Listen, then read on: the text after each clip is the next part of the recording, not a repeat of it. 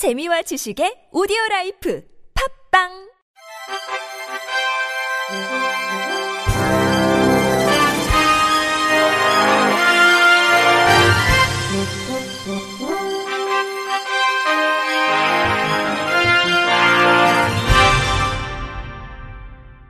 청취자 여러분 안녕하십니까? 9월 3일 목요일 KBRC 뉴스입니다.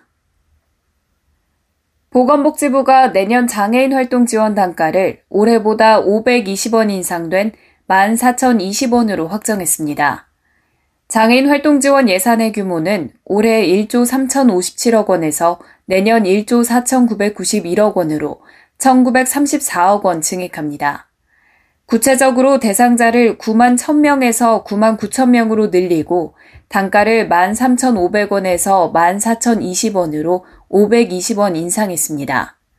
한편 2021년 보건복지부 예산안은 총 90조 1,536억 원으로 편성됐습니다. 예산안은 올해 대비 9.2% 증가한 것으로 정부 총 지출 중 16.2%에 해당합니다.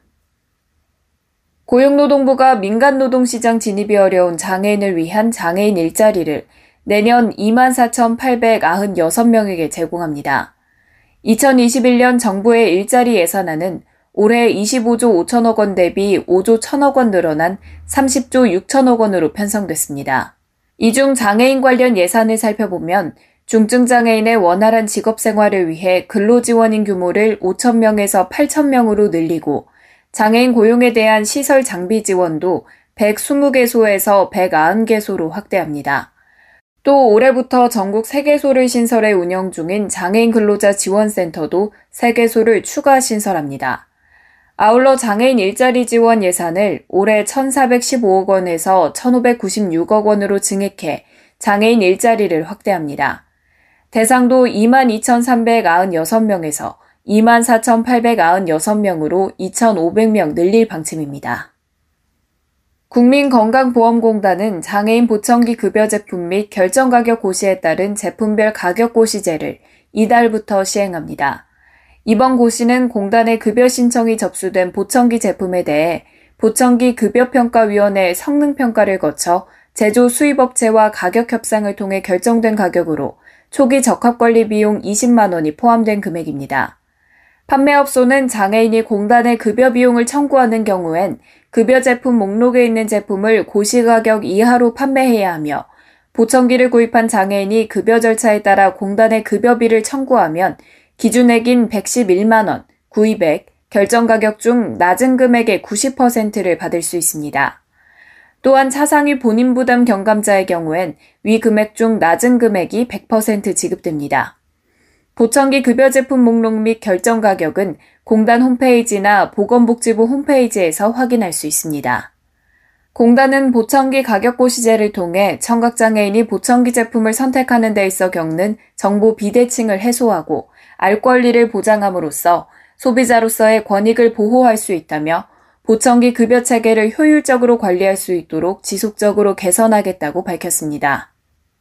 춘천시가 그저께 전국 최초로 모든 정책 입안 시 장애 인지적 정책이 의무적으로 반영되도록 하는 장애 인지적 정책 조례를 제정했습니다.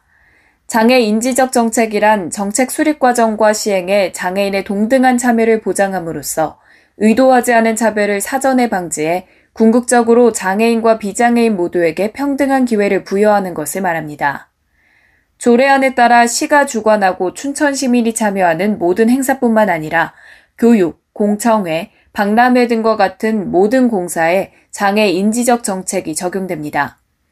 시청 홈페이지와 시정 안내문 등 정보 소통 분야도 마찬가지이며 이외에 시장이 추진하는 모든 사업 중 장애 인지적 정책이 필요하고 인정하는 분야도 적용 대상입니다. 예를 들어 시정부의 각종 행사 진행 시 행사장 내 이동 편의, 장애인 화장실 제공, 장애인 참여 프로그램 구성, 장애 체험 부스 운영 등의 설치 여부를 사전에 장애인 복지부서와 협의해야 합니다. 시 관계자는 전국 최초의 장애 인지적 정책조례 제정에 따라 장애인의 권익 증진과 삶의 질이 크게 개선될 것으로 기대한다고 밝혔습니다. 부천시가 장애인들이 다양한 문화, 여가 활동을 자유롭게 누릴 수 있도록 라운드리 버스를 운영합니다. 라운드리버스란 즐거운이라는 뜻의 순우리말인 라운과 나들이의 합성어로 부천시민 명칭 공모를 통해 선정됐습니다. 이 버스는 신체적 불편으로 이동에 제약이 있는 장애인에게 야외 활동 이동 편의를 제공하기 위한 맞춤형 버스로 제작됐습니다. 기존 45인승 버스 내부에 휠체어를 이용하는 장애인이 쉽게 승하차할 수 있도록 리프트를 설치했고 휠체어 8인석, 일반석 21석, 운전석 1석 등 총 30명이 탑승할 수 있도록 구조를 변경했습니다. 이용 대상자는 부천시에 주소를 둔 장애인과 그 가족, 장애인 단체이며 이용 신청은 버스 위탁 운영 기관인 부천시 장애인 종합복지관 홈페이지에서 할 수 있습니다.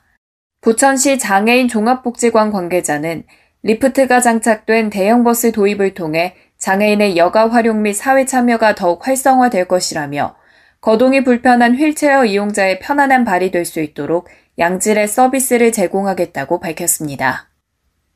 보건복지부와 한국장애인개발원이 오는 25일까지 2020년 장애인 일자리 사업 우수 참여자 및 우수 일자리 사례를 공개 모집합니다.